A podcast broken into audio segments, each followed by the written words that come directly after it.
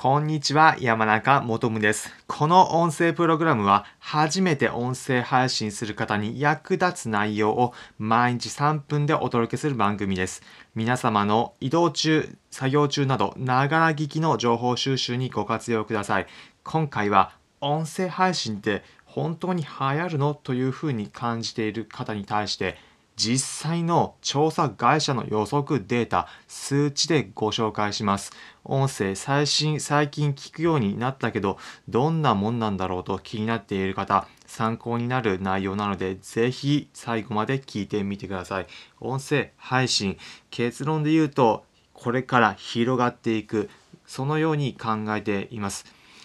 具体的な数値のデータと、あとは定性的ないろいろなサービスを皆さんが使っているのではないかという観点でお話しさせていただきます。まず最初、数値のデータからご紹介します。デジタルインファクト社というところが出している調べによると、こちら詳しくは説明欄のところに URL を貼っておくので気になる方はそちらから詳しくは見ていただきたいんですが、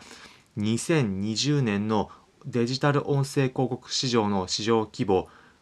日本国内で16億円というふうに予想されていました。それが2021年には50億円。約3倍ほど。2021年の50億円から2022年は145億円ということで約こちらも3倍ほどに成長するというような見込みが立てられています。年々増加しているという予測です。もちろんこちら予測なので本当なのかよというふうに思う方もいるのではないでしょうか。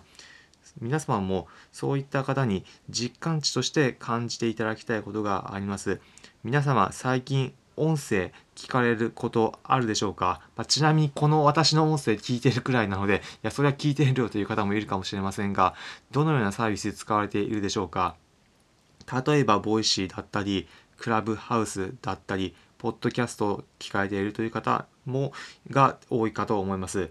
皆様に一つ質問なんですが、その音声配信いつから聞かれたでしょうか ?1 年前聞いていたという方、あまり多くのないのではないでしょうか？さらに言うと、2年前だったり3年前から聞いているという方、ほとんどいないのではないでしょうか？まあ、そうです。最近、音声配信聞かれた方増えてきている。つまり人が集まるとこにも広告が出ていくので広告市場も盛り上がってきて音声配信業界全体が盛り上がっているという流れになっているんです。ということで今回のまとめです。今回は音声配信流行っているのかというふうに気になっている方へ実際の予測データもご紹介しました。デジタルインファクト社の調べでは2020年16億円2021年50億円2022年145億円と3倍3倍で増えていく予測。まだ皆さん実感値としても様々な音声配信サービス使われていくので結論としてはこれから広がっていくというふうに考